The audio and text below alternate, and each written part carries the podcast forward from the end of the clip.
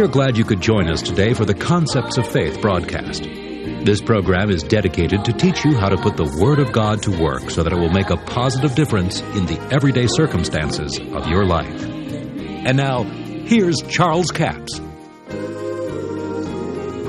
Proverbs chapter 20, verse 27 says, The spirit of man is the candle of the Lord, searching all the inward parts of his belly.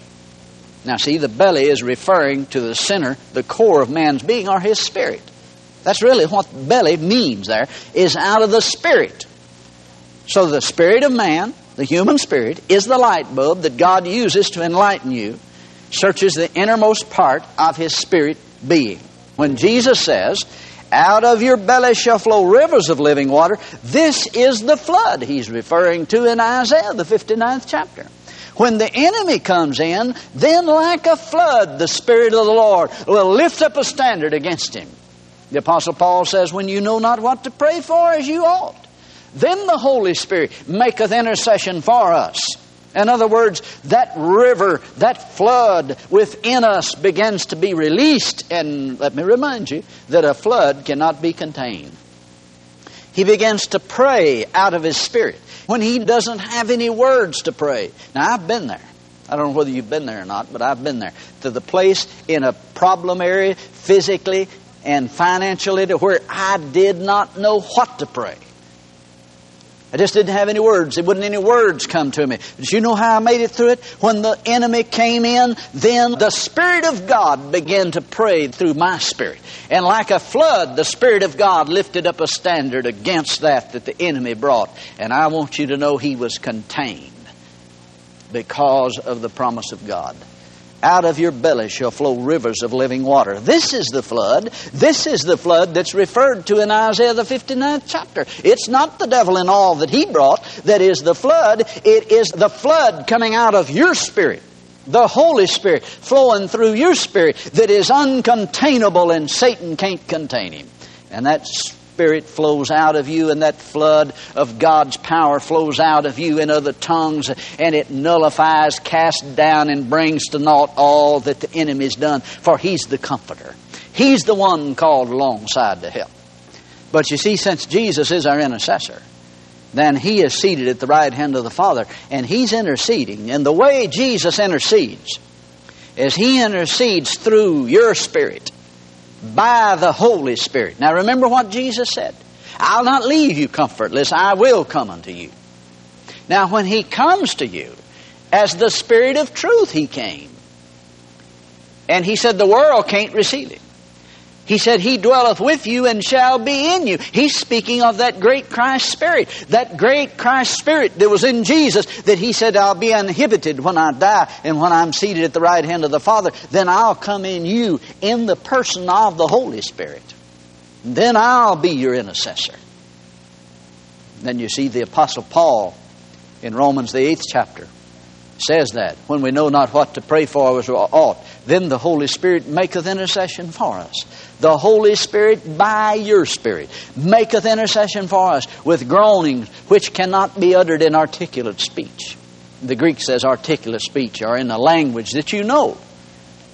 So what he is saying is that when you don't know how to pray, when you're in a situation where your back is to the wall, so to speak, and dear God, what am I going to do? I don't know what to do. Pray in the Spirit, in other tongues. Intercede. It is Jesus interceding through you. But let me point out something to you in Ephesians, the sixth chapter, that goes right along with this. When Paul talks about the armor of God, Verse 13, he ends up by saying, Wherefore take unto you the whole armor of God, that ye may be able to stand in the evil day, having done all to stand, stand therefore. When you've done all to stand, just stand.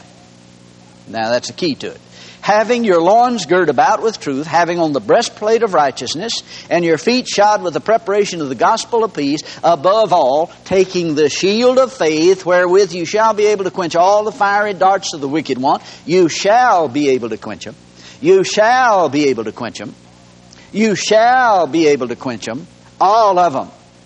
Did you get that? I want to let that hang there a minute. Because remember, the flood cannot be contained. Paul is telling you here this thing can be contained. You can quench the fiery darts of the wicked one. You can quench anything the devil brings against you. So Isaiah 59 cannot be saying that the flood is from the devil. The flood is not from the devil. When the enemy comes in, then like a flood, the Spirit of God's going to lift up the standard and will put the enemy to flight. Now listen to what he says. Take the helmet of salvation, the sword of the Spirit, which is the Word of God. Now here again, we're going to unpunctuate this thing and punctuate it different. you can do what you want to with it. But let me just throw it out to you. You do what you want to with it. Let's read verse 17 and 18 together. And take the helmet of salvation, the sword of the Spirit, which is the Word of God, praying always with all prayer and supplication in the Spirit. In other words, he's talking about taking the helmet of salvation, the sword of the Spirit, which is the Word of God, praying. It is the Holy Spirit, through your Spirit, praying the Word of God. Now, let me ask you something. If Jesus is our intercessor, and Jesus is equal with God, and He's seated at the right hand of the Father. He's glorified now. He's back in His Godhead powers. Then, if Jesus were to pray, He would pray like God would pray, wouldn't He? And the Bible says He's making intercession for us. Well, now, see, I'm not so sure that it's legal for Jesus to pray for us from heaven. Now, listen carefully to what I'm going to say because I don't have a lot of time to get this over to you and to qualify what I'm going to say. I'm not so sure, according to the Word of God in Genesis 1, where He gave man dominion over all the earth, that it would be legal for God to pray for us from heaven. But Jesus said, I'll come get inside you. See, in the person of the Holy Spirit. Now, Jesus intercedes for us. But He does it through your spirit and through your voice. It is the Holy Spirit through your spirit praying the Word of God. Now, if God were to pray, you know what God would pray? He'd pray the Word of God over you. That's all He'd pray. God wouldn't say one thing in prayer that He's not already said in His Word. If you had lack, He'd pray abundance over you. If you were in darkness, He'd pray light over you. You see, this is the way God would pray. Now, here He says, taking the sword of the Spirit, which is the Word of God praying. Now, it is the sword of the human spirit. He's not referring to the sword of the Holy Spirit. He's talking about the sword of the human spirit. You see, the sword, we've said this is our sword, but no, this is not the sword. This is not a sword until it gets in my mouth. Then it becomes the sword of my human spirit. When I take it into my spirit and speak it out of my mouth. So you take the Word of God, which is the sword of the human spirit, praying always. In other words, praying the Word of God always. Now, that's what happens when you pray in the Spirit. You're praying God's Word over the situation. And the Apostle Paul stated it this way. He says that uh, when you pray that way, then you'll know that all things work together for good. Now, see, that's been taken out of context. We're going to come back in one of the other sessions and we're going to deal with that very scripture there and point it out to you to keep in context. But now let's read it again. You take the sword of the Spirit, which is the Word of God, praying always with all prayer and supplication in the Spirit. Now, if you're praying in the Spirit, you're praying in tongues. Paul said, I will pray with the Spirit. I will pray with my understanding also. So he's talking about praying in tongues. And watching thereunto with all perseverance and supplication for all saints.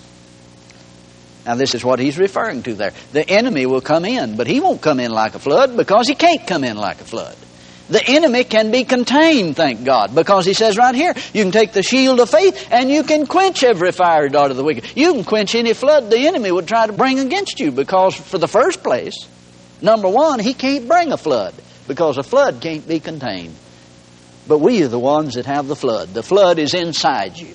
It is the Holy Spirit flowing out of your spirit. When He comes in, then like a flood, the Spirit of the Lord in you will raise up the standard of God's Word. See, what is the standard that He's going to raise up against Him? It's the Word of God is the standard. That's the standard He's going to raise up against the devil, and He's going to stop the devil with the Word of God. Glory to God, I'm about ready to shout. I don't know whether I've helped you or not, but I've talked myself happy. Praise God forevermore. Hallelujah. Now, I want us to go back to a passage of Scripture. Well, back to Hebrews, to our foundation scriptures over here. So I want to point out something to you here. Hebrews, the 11th chapter. Let's read down, begin down in verse 39. All these having obtained a good report through faith, receive not the promise, God having provided some better thing for us, that they without us should not be made perfect.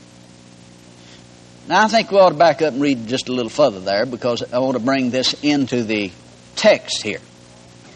Verse 37 They were stoned, they were sawn asunder, they were tempted, they were slain by the sword, they wandered about in sheepskin, goatskins, being destitute, afflicted, tormented, of whom the world was not worthy. They wandered in deserts, in mountains, in dens, and caves of the earth.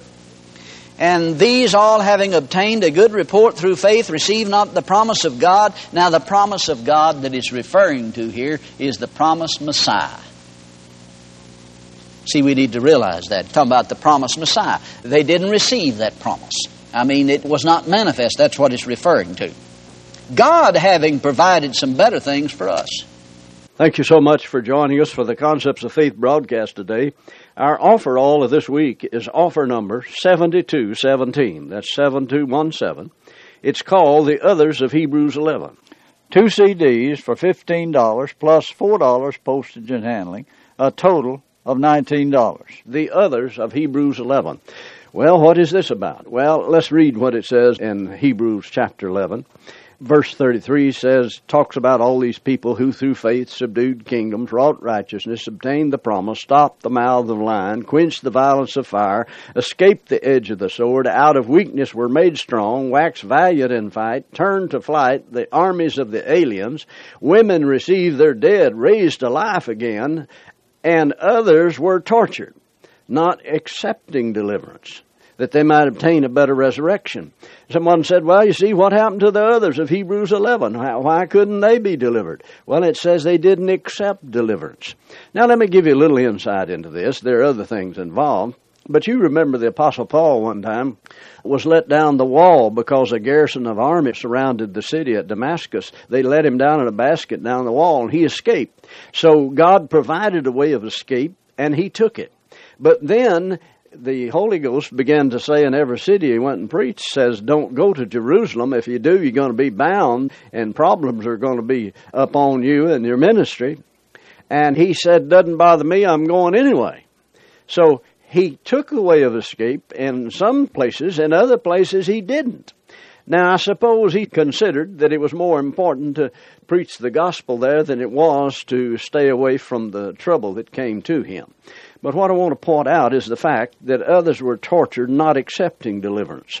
And it says that they might obtain a better resurrection. Now, this could mean that they just simply had to deny Christ if they were delivered. That's offer number 7217. It's entitled The Others of Hebrews 11. Two CDs for $15 plus $4 postage and handling, a total of $19. We have a toll free order line, 1 877 396 9400. 1 877 396 9400. Until tomorrow, this Charles Capps reminding you the enemy is defeated, God is exalted, and Jesus is coming soon. To order the product offered today, call 1 877 396 9400 or write Charles Capps.